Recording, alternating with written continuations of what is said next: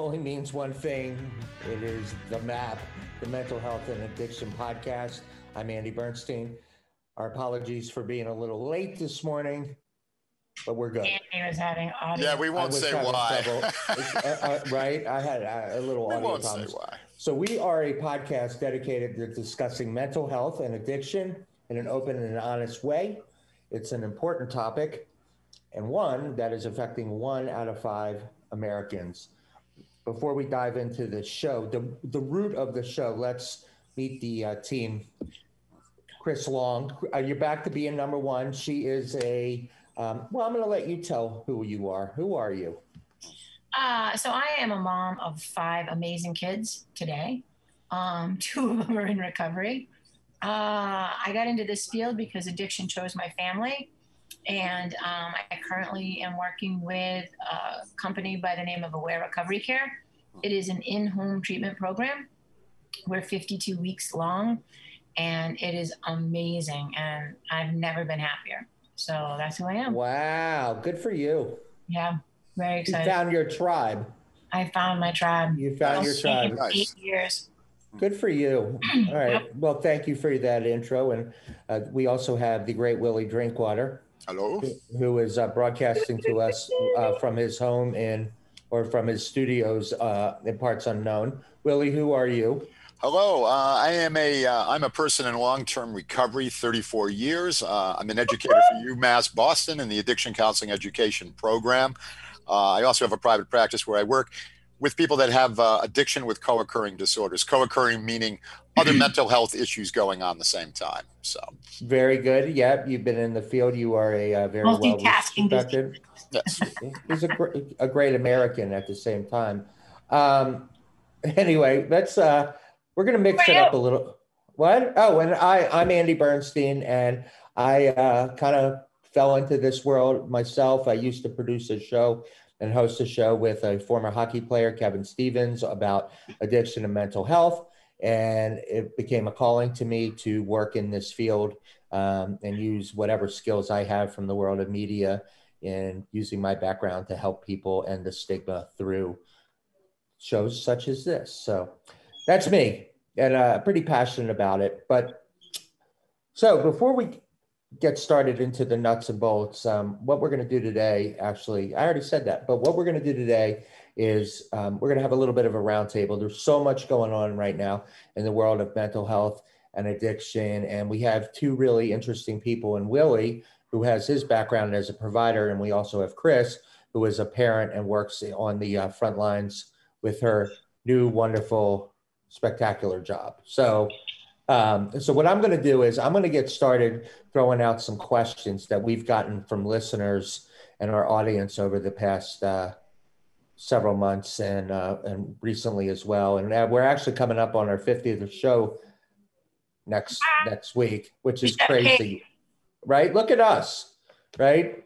I know once a week, maybe twice a week. So, um, so I'm going to get started, and I'll tee up this discussion with um, with a question that uh, someone wrote in. Um, with the rising rates of mental health issues such as addiction and suicides during COVID 19, what do you think we should do at this time to help combat that? So I'll start it with Willy. Yeah, I mean, there, there, there's virtual meetings going on all the time, as we know, you know, for 12-step programs, also for smart recovery. Also, I, I'm not sure what, what refuge recovery is doing at this point. Refer, refuge recovery is relatively new and stuff. I know DBSA, Depression Bipolar Support Alliance, Boston. Uh, um, their their u- prior to COVID, their their Wednesday night meeting was was huge. It was from uh, seven to nine o'clock at night. They'd have a general introduction, then they would break break down into individual groups, such as uh, a friends and family support group, those that are deep dealing with bipolar disorder issues. There'd be a depression group, so on. But so what what what they've done? If you go to their website, DBSA Boston, if you Google that, they're doing all those meetings that they used to do, you know, live in the de Marneffe cafeteria on a Wednesday night. They're doing those virtually now, and uh, uh, I, I know talking with, with with clients and the like too. A lot of the virtual AA meetings and NA meetings too. People, you know, people there are talking and they're they're actually getting they're, they're getting together in in small groups a lot of times. I mean, I know. Uh, on the North Shore where, where I have my practice, there's, uh, you know, there, I, I know of a few groups of guys, you know, in the building trades and uh, they'll meet over, meet over at somebody's house in the morning before they go off to work with their folding chairs and they go in the backyard and they socially distance and, and the whole bit. They have a meeting with their morning coffee, then they head back to their trucks, throw the folding chairs in the trucks and they go off to work. Uh, there are a few, a few church meetings and stuff that I've been hearing too that are starting to meet again on a limited basis. They're you know limiting the number of people that can go in, but I think the main thing is you know is is really not to isolate. You know the the, the COVID has really isolated people and. Uh, um, I, I, I, think it's important to keep the communication open. One, one of the things that I found as a provider too is, uh, you know, over the last several months, I haven't had to take a lot, uh, I haven't had the space to take a lot of new clients on.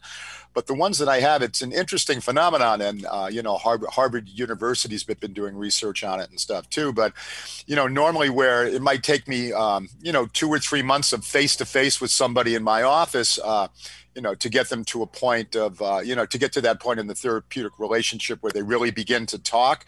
I'm finding it's it's much shorter by teletherapy now. I'm finding that it's some, easier. It's yeah, there's easier. something something about having the screen there, and you know, and you have the ability just to click and knock somebody, you know, just, just shut it shut it down. But um, people are getting to the heart of uh, you know trauma, grief, and abandonment issues a lot faster uh, by, by telehealth than they would if we were doing face to face. So sure, you don't have to battle traffic. You can you can do it right from your home. Yeah. Um, yeah. So you had, and I want to hear from you and Kris in a second, but you had talked about um, construction. That's actually kind of how I got started in this when learning a lot about the construction trade and the building trades. That's a really um, uh, a category that's been really hit hard by um, addiction. Just can you quick quick aside, can you just say why what's going on there? Well, you know, I mean, in the in the building trades, I grew up in a building trade trades family in Connecticut. My, my father was a labor union rep, and you know the old the, the the old credo in those days was, you know,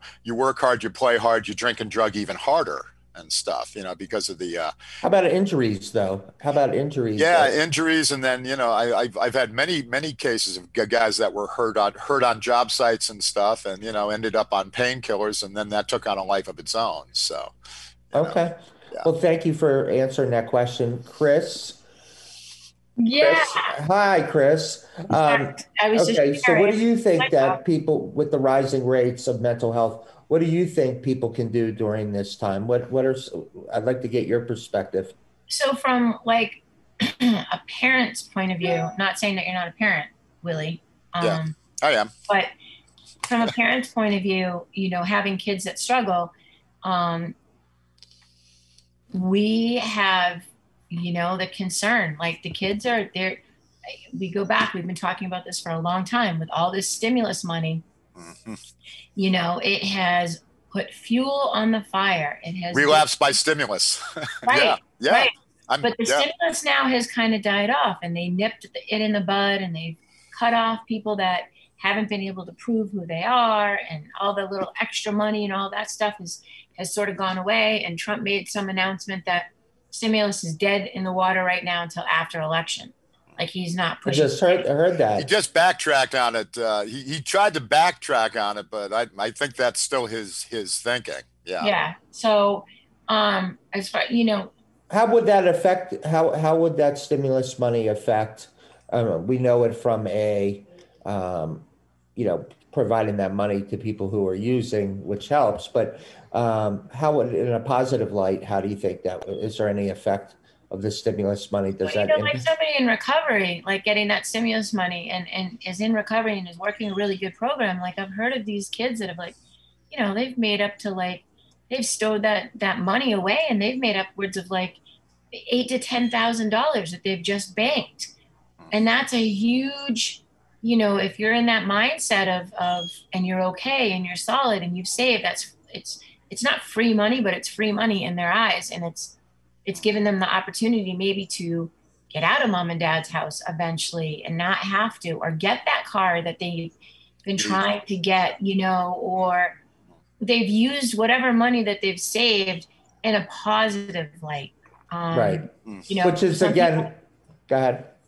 Some people have used that money to be able to be sustainable in a sober living house. You know it's paid their rent while they haven't been able to work. Um, so in a positive way, I mean, those stories are few and far between, sadly, but they do exist. Um, I love this, uh, Willy. I don't know if you've seen it, but the Recovery Challenge. Mm-hmm.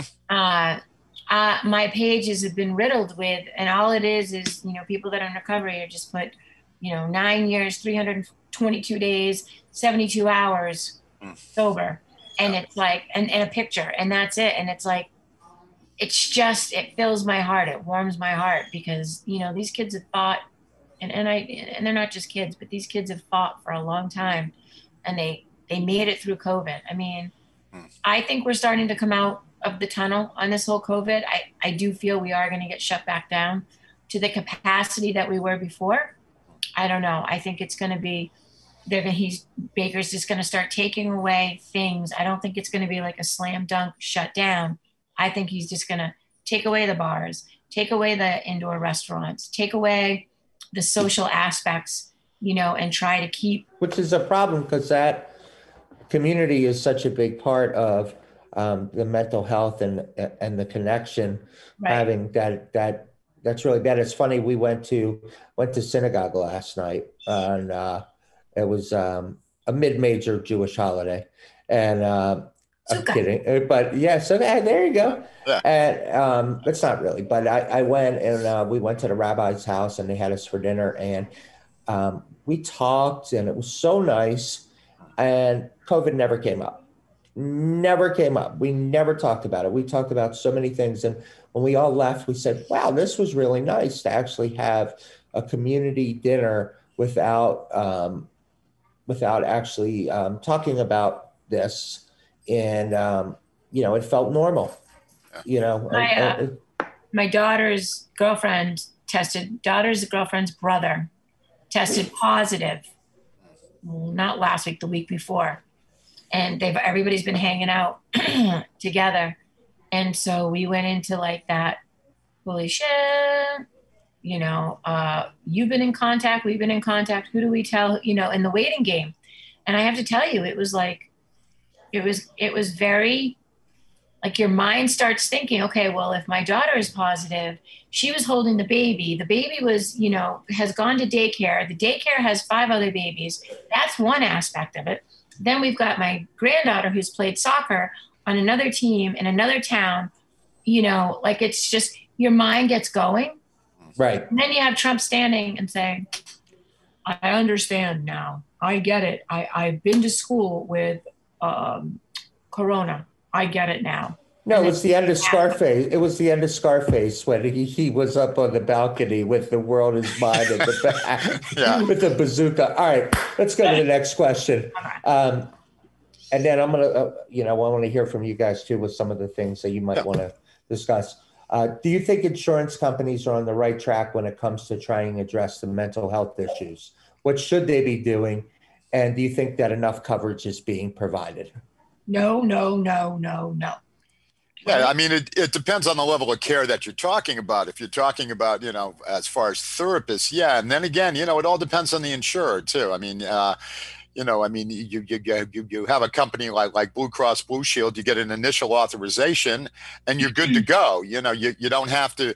It isn't like like some of the insurers. You know, some of the insurers they give you 12 sessions or they give you eight sessions, and then you have to do a concurrent review in order to justify. You know, uh, continuing with that person. So you know, it all depends on uh, you know you know, and then uh, you know, Mass Health. I can you know um, some, some something like Mass Health. I can get an, an initial authorization for 24 sessions, which is a lot better than you know than 12 or 8 and then i'm trying to you know make sure that i have in mind when i'm getting down to the last two or so left but yeah i mean from a and you're looking for that you're looking for that loophole to be able to sustain oh you thinking about drinking oh we, we've got we've got prelapse in the conversation you know we need more Well, yeah. time.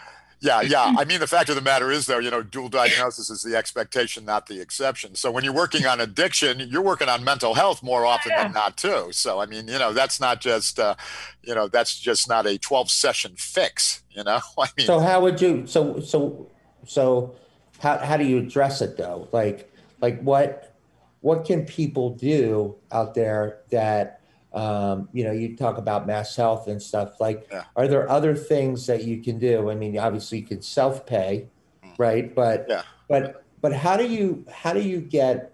I mean, the tough thing now, Andy, is that you know, I mean, I'm getting uh, up until uh, my psychology today profile, I actually had to put down that I'm, you know, that I'm not taking on new clients at this point. I'm getting like, you know, three to five referrals a week that I can't even. If if I wanted to, I could be seeing 80 people a week, and you know, it's just uh, there's you know, there's just not enough therapists. where are you? Where are you? What good are you to your clients? right, e- e- exactly. Self-care. Exactly. I mean, I do I do a substantial amount now in addition to teaching two courses for for UMass. So I mean, it's like I really have to watch the self care aspect. But you know, and then I'm trying to refer these three or five that I can't take to to colleagues and stuff, and most of them are full at this time too. So I mean, it's uh, you know, there there doesn't seem to be enough enough therapists right at the present time in order to handle the caseload. You know, it's like that that first month or two of COVID. You know, it was uh, you know people are in shock, they're numb, and then when it starts to really settle in, that's when people start to hit what I refer to as the, as the pandemic wall. And you know, Yep. and all of a sudden, you know, it was like like when 9/11 happened. When 9/11 happened, there was this there was this lull afterwards. You had a month or two where people were just numb and in shock, and then all of a sudden they started allowing themselves to feel what was going on, and that's when there was a big big rush to therapists. So Right. Surge capacity. Brene Brown had somebody on. I don't know if you listen to Brene Brown, but she talked about surge Yeah. capacity. yeah, Like you're running on adrenaline for the first couple of months, and then Yeah.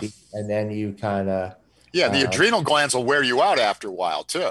You know, Yeah, if you you keep do- getting hit with adrenaline, it, it beats you down after a while. It really Well, does. right. It starts to it does, and I, I battle sometimes. I'm like, uh. So you know, it's funny. Um, Kris, any any thoughts on that one? I mean, Sorry to interrupt so, you. no, no, I'm just I'm working. Um, I, you know, one of the things that I'm doing for Aware right now is I'm doing some outreach. Even though I'm a family educator, I'm doing some outreach because part of what we do is we connect um, our clients with outside providers. And of course, I don't want just any outside provider because they come up in the first line of the Google search. You know, I want to know Which is paid, which is paid advertising, by the Right. way.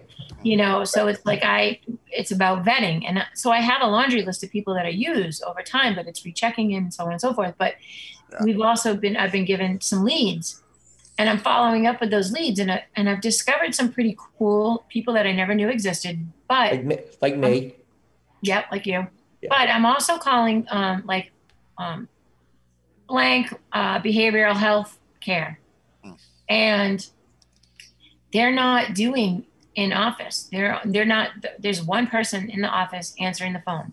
Everything, all the intakes, everything is done via Zoom, and when you have that person that has been in their home for four months, Yeah. you know, they need that outside connection. And at some point, you know, some of these places they've got to open up. They've got to say, okay, we're going to be COVID smart. You know, you have an appointment from uh, 9:50 to 10:50. And it, and the first 10 minutes is, you know, wash your hands, write your number down, check, take a temperature, go into the office. Yeah. And the last 10 minutes is get the hell out of my office, let me sterilize my office and start again. You know, like they need that like that that connection. Um Well, yeah, I mean, I mean, I mean, one of the things that I'm do, doing now, Andy, along that line too, is like I'm, I'm going up to my office tomorrow to see clients, but we're not actually meeting in the office. Uh, up at the Cummings Center, there's this this pond that's out back with picnic tables. So I'll meet them you are a pond outdoors. guy. I'll meet them- were. Yeah. I'll meet them outdoors, you know, by the picnic tables and stuff, where you can social distance. We we can have a mask on if we're more than ten feet at the picnic table. We, you know, so I mean, obviously, I'm not going to be able to do that through the winter months unless they're like like, like I am, because I'm a winter guy. So I mean, I, I have no no problem at all being out. But but again, you know, it's like yeah, it's, it's t- tomorrow. I'll be going up. I'll be doing I'll be doing sessions outside. When I go in the building, though, what I'm thinking in terms of is, uh, uh, you know, I'm I'm doing limited in in office if I can if I can help it and stuff. But I know that like a lot of the therapists I work with, if if they had a if they had a waiting room, they close the waiting room down. And what they're doing, what some of them are doing now is like, you know, um, when you get to the Cummings Center, I'll call you when you can come upstairs to my office. So you have a chance for that person before you to leave, and then you can disinfect the office quick you know that type of thing. So you know and then some therapists if they if they have an appointment at 10 o'clock you know that's a 50 minute session they'll make the next one at 11.30 so they have like a half an hour 40 minute window in between the clients you know so they can take care of business in the office um, you mentioned something I wanted to uh, highlight because I did this last year. You've mentioned it, hmm. um, and I have an, another question after that. But you talked about um, the light you know, for those who oh the Lux uh, lights, yeah, the yeah, the, the happy lights that. they're called. Yeah, no, it's uh, it's it's something that, that my wife Yvette and I have been been doing for a couple years now, and we, we do it the year round. We have we, we have a Lux light in our bathroom. It's a, it's a you know small small one for the bathroom. It's but it, it has the thing with the Lux light is it has all the color bands of the sun, and research has shown. I mean, there was just I don't know if you, yeah, yeah, but I don't know if you happen to catch it this past week. Uh, there was uh, again, I'm always looking at Harvard research and everything else, but um, they actually there's a there's a direct tie-in between uh, vitamin D deficiency and mortality rates, you know, and stuff. So light is light is really really important to get in. They they say to use the Lux light, you know, like you would uh, during during a normal day, you know, like so so for instance. But you don't look right at it. You look no, you have it shining on you and stuff. Right. I, I mean, I have a, a, a woman's psychiatrist friend who she she loves to cook. She actually has like a three foot one in her kitchen by by her it stove. Works. By her stove. So when she's cooking, it's on. You know, it's on the whole time and stuff. So thank you, Mike. Yeah, that's great. I it works. I've used it last year based on on your recommendation. Well, in uh, the, the the Scandinavians, you know, the Scandinavians in parts of Alaska, they have the uh, uh, that they have the highest rates, you know, of of uh, of suicide and alcoholism and stuff. And you know, six months light, six months dark.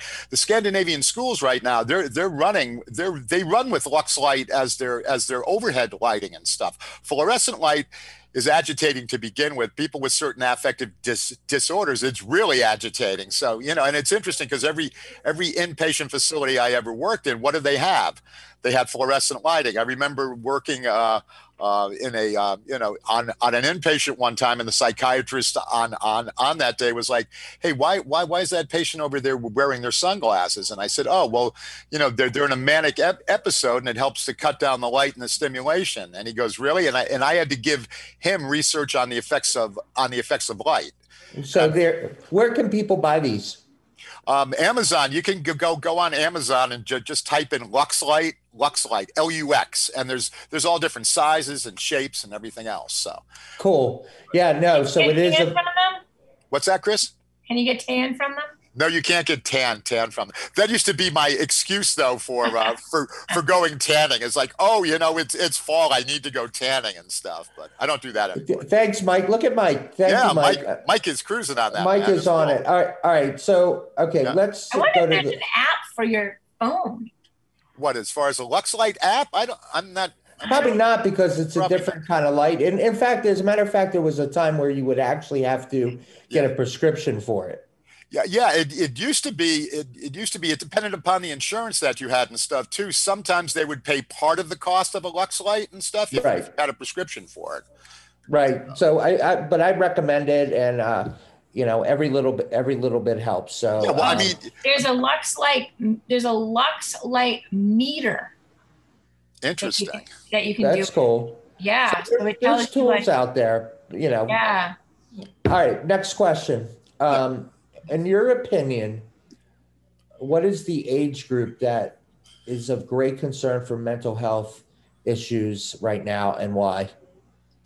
I have no idea because I have from 13 to 85. I think the concerns vary by the age group, Andy. I mean, you know, what, one of the difficult things too is, you know, the younger the younger the age of the student, you know, the, the less they're getting out of virtual learning. You know, it's it's really hard to focus. You know, you're they're in a room a lot of times. You know, they're they're they're on a laptop, they're on a desktop, you know, and they're quote in class, but they're surrounded by their toys in the room. Again, it depends on the age. the The older the student, you know, the the more more benefit you can get from virtual learning. You know, and, and and stuff. I just ordered a Lux Light, eighteen dollars. It'll be here on Friday. Good. Can you do anything else while we're doing the show? Anything else? Phone calls? Can you, can you? How about laundry? You want to do? There's a there's a knock on your door. There's a cheeseburger, Andy. I know, right? All right.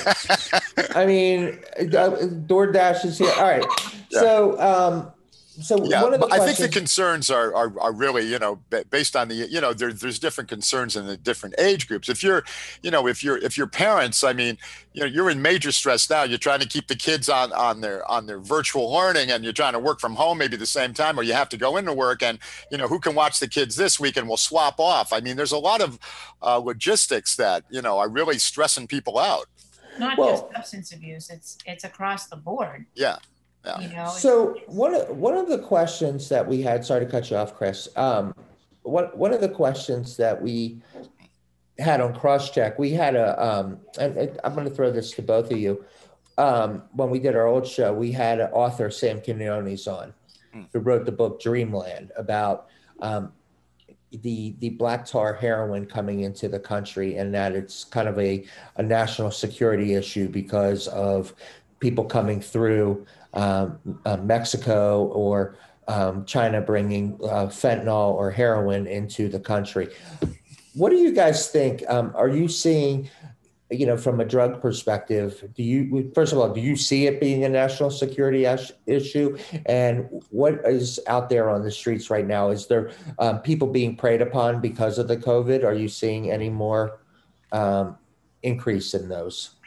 Yeah, I mean, I mean the you know the street dealers were really active when the stimulus checks and unemployment was first out there. That's for sure. They'd be more than happy to to to help alleviate you of some government funds that you received and stuff. I mean, I'm seeing fentanyl and everything now. I'm see, I mean, you know, people talk about heroin. You know, it's like I don't know what you're talking about. You know, there, there is no heroin anymore. Heroin who? you know?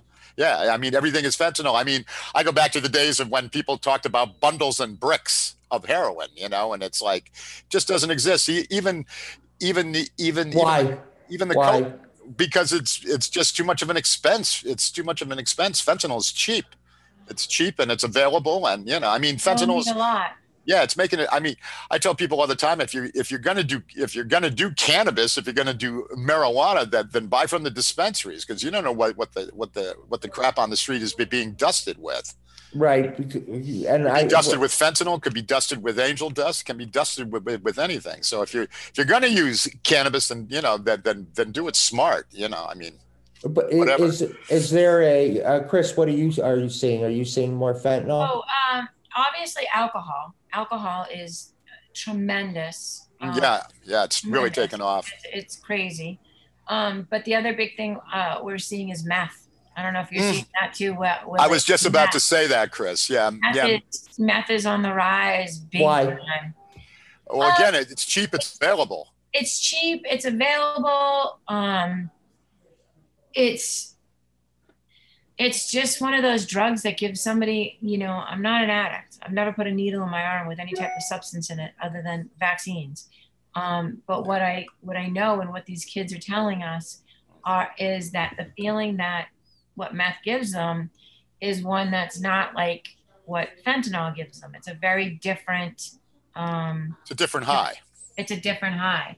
And so that being said, you know, they're they're just chasing a different high. Um, Yeah, yeah. I mean, when, when, when you think back, you know, I mean, you go back to to 07 or 08, you know, when you look at the BSAS stats, the DPH stats, you know, methamphetamine only it made up it made up less than four percent of illegal drug use. Well, it's up around eight to ten percent now, and stuff. It used to, used to be strictly the gay community too with that that you would find find meth it was you know older gay males trying to keep up with the young young gay males and they would use meth to keep you know go going all night you know dancing and partying it's, so it's scary. Uh, It's- Do you think? I mean, do you think that people are, you know, um, you know, people are making it at home, like or kid? You Well, know, there's I, the- just had, I just had a drug bust less than a mile down my house in a house that was was cooking meth. with but they're did. using household products, so you really want to try to help. could that's it's very simple. It's a very simple recipe. yeah yeah i mean i was up in Aroostook county maine which is the northernmost county in maine like like three years ago to lecture and They're uh, not maple syrup farms. No, they, they have a major problem in northern Maine with uh, with the shake and bake method of making meth, where you know you get a two liter bottle and you make it all within the two liter bottle. And what what they were doing up there, they were driving around making it in a car. There'd be someone in the back seat making it as the car was driving around because they didn't want to get caught stationary at a home making it. So they drive around, and the thing with that is is you have to breathe the bottle every once in a in a while, or else it'll explode. And if it explodes, you're going to have second and third degree burns all over your body. It it's not. uh, So how do you like what what are the things you know if you're a parent out there you want to try to um, you know hide thing or you know kind of uh, proof your house? I mean, are there? Yeah, I mean, things if- You can't. You can't. Let's No. be real. No, I Where mean, there's a will, there's a way. Yeah, I mean, what, what, what- one of the one of the big. If you ever have a question about any drug or plant that's psychoactive, there's a, a website you can go to, and I don't know if my mic would, would, would be able to put it up on the screen, but it's Erowid. It's E R O W I D dot org. And this is this is a website that emergency room doctors will go to a lot of times. If somebody comes in on a drug they've never heard about, they can go to Erowid, and what, what they're looking for is, you know, they're- what, what they're looking for by going to this site is the chemical composition to see if there's something they can use to counter it. But Now, that- Ar- it's Erowid, E R O W I. That's great. Yeah, yeah. You, With, with, Mike has it up on the screen, but you know, when, Mike, when- Mike, when- Mike. yeah when i when i when i'm talking to kids and stuff you know high school age and stuff you know i always will say you know i'm not here to tell you not to do drugs although i would prefer that you don't however if you're going to use something be smart about it you can go to Erowid and you can learn all about this chemical that you're thinking about ingesting and there's mm. user stories there that you can read too and the user stories aren't aren't aren't, aren't necessarily happy ones and stuff. But you know learn as much as you can about the drug and then you know and then decide you know if you want to take the risk or not you know i I try to treat, you know, high school kids like they have a brain because the second you tell a high school kid not to do No. something, well, best Yeah. of luck on that. out the door. Right. Yeah. So, Yeah. I mean, you know, give them the information, you know, give them the information and then say, hey, you know, you're, you know, you're going to, if you're going to experiment, you're going to experiment, but at least learn as much about what, what you, what, what you're thinking about ingesting as you possibly can, you know, read the user stories and see if you want to take a chance, you know? Uh, So. Thank you. That's extremely helpful, and I, I I've never heard of that. Kris hasn't heard of it, so thank you for sh- for sharing that. Um, the next question I have is, and this is specifically Kris in your wheelhouse. And Um, okay, there are maybe people out there who are feeling hopelessness. What can you do? What can people do to place a positive light for the on the future? How, how do you? Um, what are some of the things that you can um, do when dealing with somebody who's down? How, how do you guys handle that? would it be like one on one like i call like i call you and you're really depressed and everything else or is it more like doing it for themselves all by themselves Both. I mean, like, what kind of encouragement would you say to somebody? How would you? Um, so obviously you you just start the conversation and you kind of get a gauge of where they are and then from there you know you redirect. So hey you know have you have you had a chance to go out and take a walk and look at the foliage? It's absolutely spectacular. You're you're redirecting you know that negative thought. So you, you use some form of redirection. Uh, okay. you do you know motivational interviewing. I mean that's What's something that? um it's it's a technique where you know you never ask a question that can be answered just yes or no. It's like you know you wouldn't say you know like you know you know um, you know how how are you feeling today where they can just go good you know you'd say you know tell me about your day today what you did today you know uh, what what feelings came up today when you were going through the day you know so you you you never want to ask a question that can be answered you know yes or no or good or bad you want to ask you know you want them to describe you know they're, you they're want them to open up a little bit more. Yeah. gives you a little bit more ammunition for the next question. Yeah. Um, if you're you're use humor, humor, right, Willy? I mean, I, I use humor a lot of t- yeah. I mean, you know, I, I use humor in, in multiple ways. You know, one one of you know one one of the big things if if I get to an impasse with somebody where you know there's not a lot of verbal action going going back and forth, I'll I'll use humor to try to to try to trip into dialogue and stuff. So, you know, it, yeah, I mean, you know, it's it's it's interesting, you know, the different the different ways you can use humor. You know, you might do uh, you, you might do a parody, you might do you know you might do a situational piece, you know, something. I even I've even, I've even had clients where I go on the you know I'll uh, w- w- when I'm in my office with them and stuff, I might I might put a humorous uh, piece on my on my laptop to watch together and stuff just to see where they're at.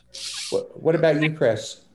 So you know, a lot of times, obviously, I love to talk. Um, No. You dive into that rabbit hole with them, Mm. but you know, you also walk out of that rabbit hole with them, and you don't just give up. You just got to keep working. You got to keep talking. You got to find out what their what makes them happy. What what used to make them happy. What's preventing them from being happy? Sometimes, I mean, we, we all do it. We get stuck. We get Right. stuck and we don't see the solution because we are so stuck and we are so self consumed with our own self misery that we can't, you know, we can't see it. So, you know, if you say, oh, you know, I used to love baking and blah, blah, blah, and then we, we go in somewhere else, you know, it's like, oh my God, I made the most amazing chicken pot pie and what I did, and you just redirect. Yeah. You just, Yeah, yeah. And the other thing too, I mean, the, the big thing with the COVID, you, you need to get people out of their own head. yeah. You know, and, and I think that's why there was such a, you know, why we why we heard stories about you know animal shelters all of a sudden that there were no more animals in the animal shelters because people were people were getting dogs and cats and stuff, and it helped it helped them to get out of their own head because now they're caring they're caring for this creature that and oxytocin and And it- oxytocin and, when you- and, when and loneliness Yeah. and um, you know so th- those are um, are Yeah, really, but, but I uh, don't know if you caught my my LinkedIn the other day, but I had a picture of my dog Charlie, and and and I said Yeah, uh, it said, uh, what did it my say? Aunt- I- my antidepressant Charlie Zach. You know, Charlie instead Zach, that's Prozac, it was love that. Charlie Zach. And stuff. Yeah, because you know, I mean, if I'm starting to feel stressed or something, you know, the second he walks in a room and we lock eyes, it's like, you oh, know, yeah, then he, the then he comes. And, yeah, then he comes over and he sits down and he leans back against me, demanding to be petted, which which I do, of course. You know, and so- Sure. Um, so, so I just, I, I think that's interesting. And, and, and I guess another question is, is it sympathy, empathy, or do empathy. you, empathy. what's that? Uh, Empathy. Yeah, it's it's like you know I've said I've, I've said before, and some people at first were shocked. I said, "Yeah, I've never felt sorry for an alcoholic or addict in my life." And they go, "How can you say that?" It's because because you know I'm not in a personal relationship with them. I feel empathy and compassion for them, but There's not huge difference. too. sympathy's not going to help them. No, that is learned helplessness. Well, sympathy is you're going to jump on the bench with them and you're going to drink with them and you're Yeah. going to go down that that road with that works right. Yeah. Empathy is okay. You know what? I feel. I mean, I got a kid struggling right now. Right? He's trying to get sober. He's trying to do all the great things. Mm. He's trying so hard, and this is like a hardcore. Got a lot of mental health and everything else, but he's trying and. So he, he set up the Suboxone appointment. He went to that Suboxone appointment. They said, okay, come back today. He went on Monday, come back today, we'll give you your first dose. Well, he used last night and he's beating himself up today. And it's like, okay, reschedule it. He's like, reschedule it? I'm like, yeah, reschedule it. Call right now and reschedule it. So he rescheduled it for Friday. And he's like, I can't believe it. I'm like, listen, can you change your past? Can you? Can you No. change? Can we, no. So why do we allow our past to control right here, right now? That's a that's a big part of what, what I do with clients, Kris, too. You know, again, I mean, the big three I always see that people that keep going back out again, that never gets addressed is trauma, grief, and abandonment. And it Mm. usually goes back to family of origin. You know, Oh, and if you if you're not, you can go to all the meetings in the world, and I'm not knocking meetings. Meetings can always be the foundation for somebody, but you know, if you put have, that band-aid off. Yeah, if you have trauma, grief, and abandonment, and it's not getting addressed, good luck trying to stay sober. right. That's the root of the whole, that's the root of the whole thing, I guess. Yeah, well, well, I mean, even the founders of AA talk about underlying symptoms. Well, Right. there you When I- go. When I talk to a family about, you know, they can't understand why their, their child keeps going back out and keep going back out, and keep going back out. Mm. It's like, okay, it's like it's like an onion, right? We are an onion. Yeah. And you peel back all these layers. But until you get to that last single soft The core. layer, right? The core, right? The core of the problem. Until we get to that, if we keep stopping at all these layers and going back to life Mm. without addressing it, this It's a coping mechanism using the using, layer, the layer's just going to keep eating away at you. It's you're it's inevitable. We have to. I- It's an I- unhealthy coping mechanism, Andy. Yeah. Oh, of course, of Yeah. course. Yeah. Now, um, so with with that, um, how you know fun, right? Uh, you know, how can you know how much does having fun, like, how do you create fun for yourself? Because I'm guessing that. Don't go there. Um, Yeah, no, no, I'm only laughing because you know, uh, you, you know, I mean, I, I could So be at home. Have, so can somebody be- have fun that's that's been stuck in their house for six months. It's like I- I- they look at you like you got three Yeah. eyes.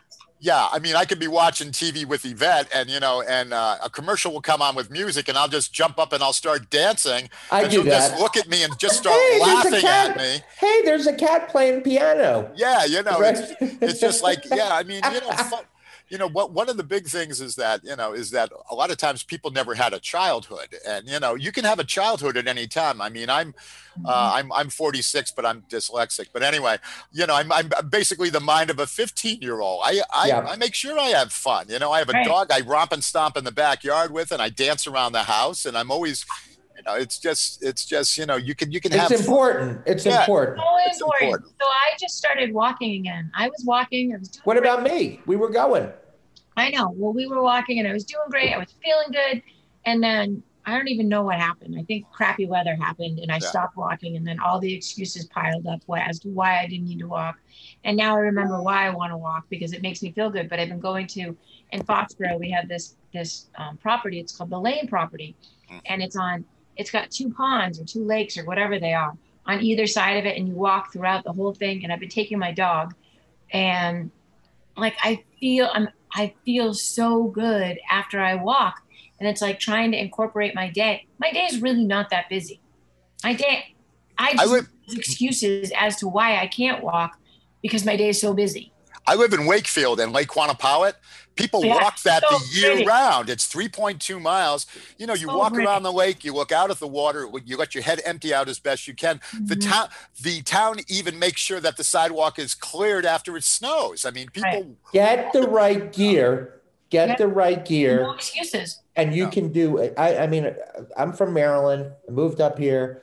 I have a ton of gear. I love it. It keeps it. it it's essential to being able to go outside in the winter. But you Yeah. can You do know, it. And the thing with walking that that everyone's talking about here, you know, you can. You, you you can boost the effects of walking. One of the things I do, and it, it, it drives Yvette nuts. She won't walk with me anymore. But it's like if I if I'm walking with Charlie or something, I may start skipping. I may start skipping while I'm walking with him, and people God, go, I think "I- I would probably commit you if I saw No, people walking by, they start laughing. then I 30 start section 'em. laughing. You know, it's, it's just going for the endorphin release. You know, the Oh, endorphins from laughing. Oh, Oh, there's my boy. go- That's my boy Charlie. Yeah, Let's go for the next. Let's go for the next question. sure. Um, okay, if Biden wins, Oh God. what are some of the? What do you mean? Oh God! If Biden wins, what are some of the things that need to be changed in the area of mental health and addiction? Now, the reason I said Biden, I think we need to get a drug czar in that actually knows about drugs. Well, Chris Christie was the one who they brought in to to work with this current administration. Yeah, what does he know? I mean, what is? I mean, he's not like you know a Michael Botticelli who worked in BSAS for how many years? Oh my God, the it. legend, the legend of all of all, Michael Botticelli. I better lie down, Michael Botticelli. No, um, No, but you know what I'm saying. He actually worked in the field for years. Right. Chris Right. Christie. I mean, he. You know, I mean, he, uh, it, it, it's obvious what 12 step group he could probably benefit from, but you know, I mean, come on. what, but what what do you, what are the key things? Okay, so you say a drug czar. Kris and, and Willy, what do you think are the, some of the th- things that, if you were president, you were coming in, what would you look to do to address the key issues? Well, I mean, one of the issues. One of the issues I've been battling for a while now is that you know I, I can be working with someone on their addiction issues, and all of a sudden, all of a sudden, when they turn 65, I can no longer see them because I'm not an LICSW or a psychologist or or you know, and it's like you know, it's like you know, I'm the one. What what was that, Kris? the age determines that. Yeah, well, I can't take Medicare. That's what determines that. Oh, oh, oh, oh, oh. It's like why can't why why why why can't a master's level addiction specialist continue with somebody after they retire? it's already established, You know, right? yeah. I Yeah. mean, so you know that that's a big That's- area. The other thing, just while we're on this vein too, I had a colleague con contact me this week, and you know here we have BSAS. BSAS deals with addiction issues, right? When they put out job postings for directors of addiction programs, uh, they They're put not even in Massachusetts. what's that? They're not even in Massachusetts. What what what BSAS I'm talking about at the bureau, at the Department of Public Health. Okay. stuff. But and I'm t- talking in state a minute. But you know, uh, when, when they when they put out these postings for directors of BSAS funded programs, they put LICSW, LCSW, LMHCs. They don't have down LADC ones, which are master's level that specialize in addiction. Yet they want a director for an addiction uh, program. And if you're going with an LICSW or an LMHC, you don't know how much they background they have in addiction. You know, it isn't like those of us that are LADC ones. So why why is why does this why why does this continue? Is you know uh, are you know are the two lobbies for the other groups that powerful that they're holding us out? I don't know. I don't know. If if the ACA gets uh, overturned, let's say Mm. um, if Trump Trump should win re-election and the ACA gets overturned, how will that impact? Oh, it's going to be a yeah, it's going to be a mess. I mean, it's, it's going to be an absolute mess. You know, uh, you know, he has a quote an executive order, you know, about pre-existing conditions. That doesn't mean anything. It means nothing. It means Means nothing at all. So yeah, it's you're using substance abuse, those pre-existing uh, behaviors and symptoms go away. Yeah. And it's not until you have clarity and your body is free of uh, mind-altering substances that these pre-existing sub pre-existing behaviors shine through. And that's what happens is we get put somebody in for substance abuse, and they have borderline personality disorder or they have severe anxiety, and they use to suppress those uh, disorders. And then it's like oh you're showing. But guess what? Those behaviors and those those um those symptoms have always been there. But we're just we're we're not we're not working in a circle we're working in a in a we're just going like this we're it's not piecemeal too. It's, yeah, Yeah. it's it's very difficult. And back on your question, Andy, Hmm. I think a part of who should be people that are uh, assisting, you know, in providing programs are um, people that are in long-term recovery, people that are in early recovery, because that's your change, right? You got your long-term recovery, you got your 12 steppers, you've got whatever. You've got people in early recovery who have been using Suboxone. They know the challenges of MAT. Um, and then, you know, I What about prevention? How would you how would you um, from a I, I mean, we know that the younger, the younger the age of, of people when they get the information, uh, you know, it, it doesn't mean that uh, it doesn't mean necessarily that they're not going to experiment and they're not going to use things. But if they if they do and they they they get into trouble, they do tend to come into treatment faster. So the younger you, the age that you give, you know, information, the better. do you agree? Yeah, absolutely. You should be starting. I mean, I, with my grandchildren, explained very early on why they weren't with their mommy and their daddy at the time because they were sick, you know, and that was enough. I wasn't avoiding what exactly they were sick from, but explaining. And then now, as they're older, it's like, well, these are the consequences that mommy and daddy have to pay because of what they did. They're 11 and 9. They don't maybe fully understand, but you know what they do know is that drugs are really bad.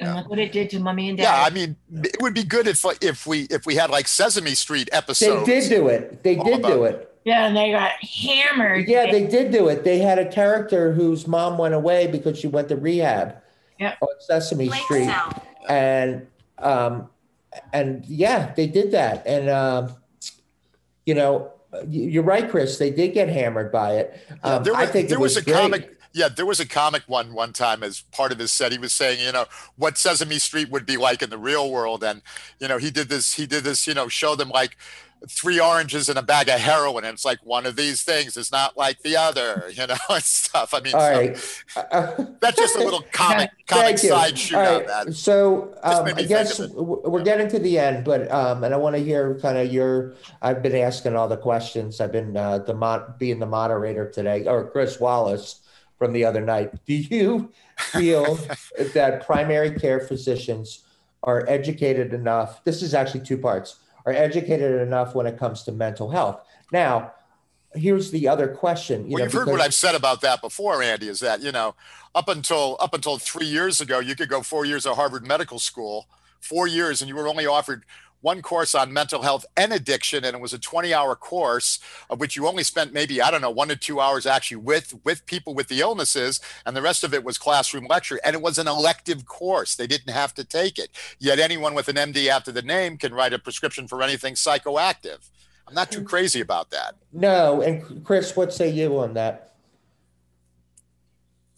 Um, After the face, after the faces, what? I know. I, I would say that there are more primary care physicians that are becoming aware as far as the education side of it. Um, And the No. other piece on that, Kris, too, is that like uh, Partners Healthcare, which is now Massachusetts General Brigham, a lot of their primary care offices now and stuff, they have they, they do have a full-time social worker that's working with them. So if referrals are needed, something comes up, mental health or addiction, they have a social worker right in the office, right in the primary care office that can direct that.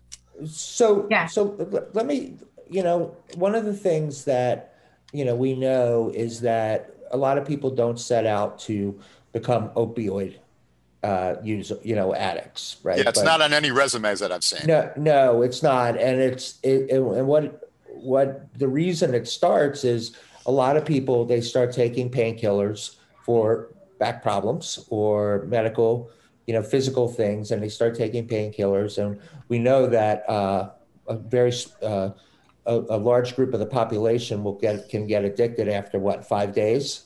Yeah, I mean, it, you know, and uh, it, I- think we are seeing, especially with primary care physicians, they're really hesitant to prescribe painkillers now, or, you know, or if they do, it's a limited basis. And I, I don't think, you know, that I mean, for whatever reason, it's great, but I don't, I don't think it's, you know, just just because of the of the welfare of the patient. I think they're thinking in terms of we're going to start getting sued, Liability. The liability reason- factor.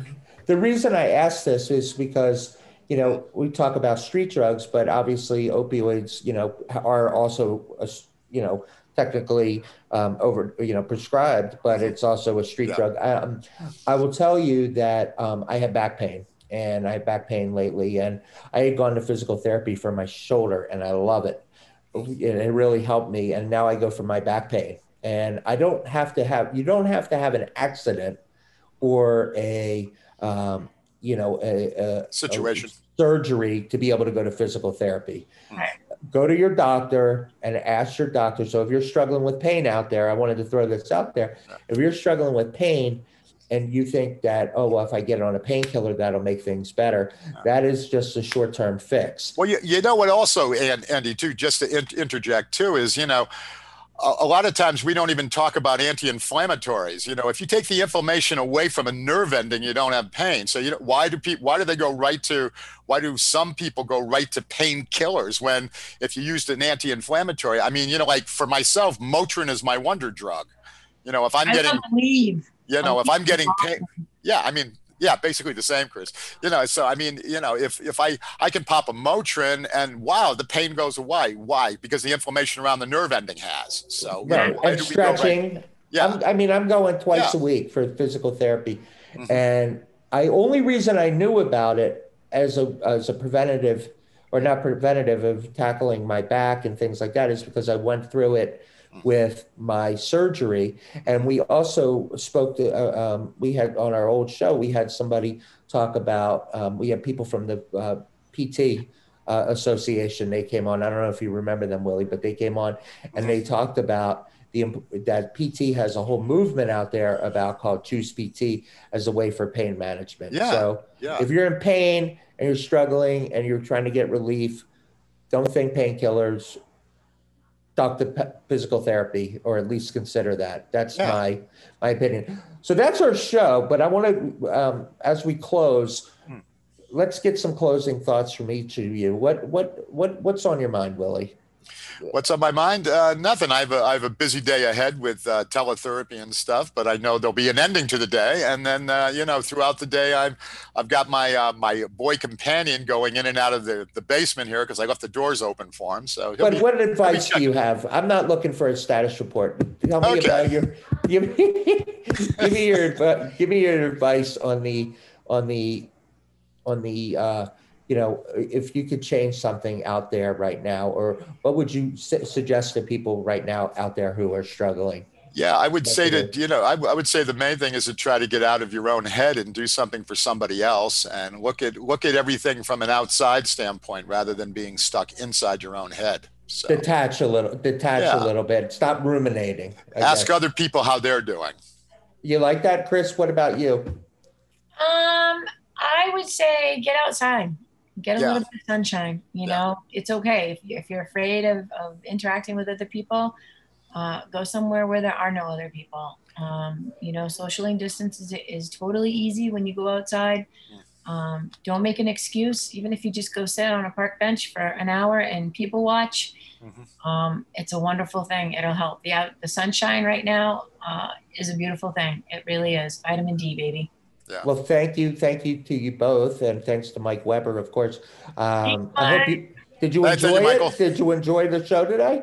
It's a good show. I like Good. to Yapping? I like to, I like Good to have the free form once in a while. Yeah, free Yeah. form. Freestyle. All right. Yeah. So that's our show for the week. Please visit us on Facebook.com, the map 2020. And uh, thanks again to Mike Weber and the whole team back at Foxborough Cable Access Television. Da-da-da. And and uh, and that's our show for the week. So we'll see you next next next week for number 50. Have a have a great weekend, everybody.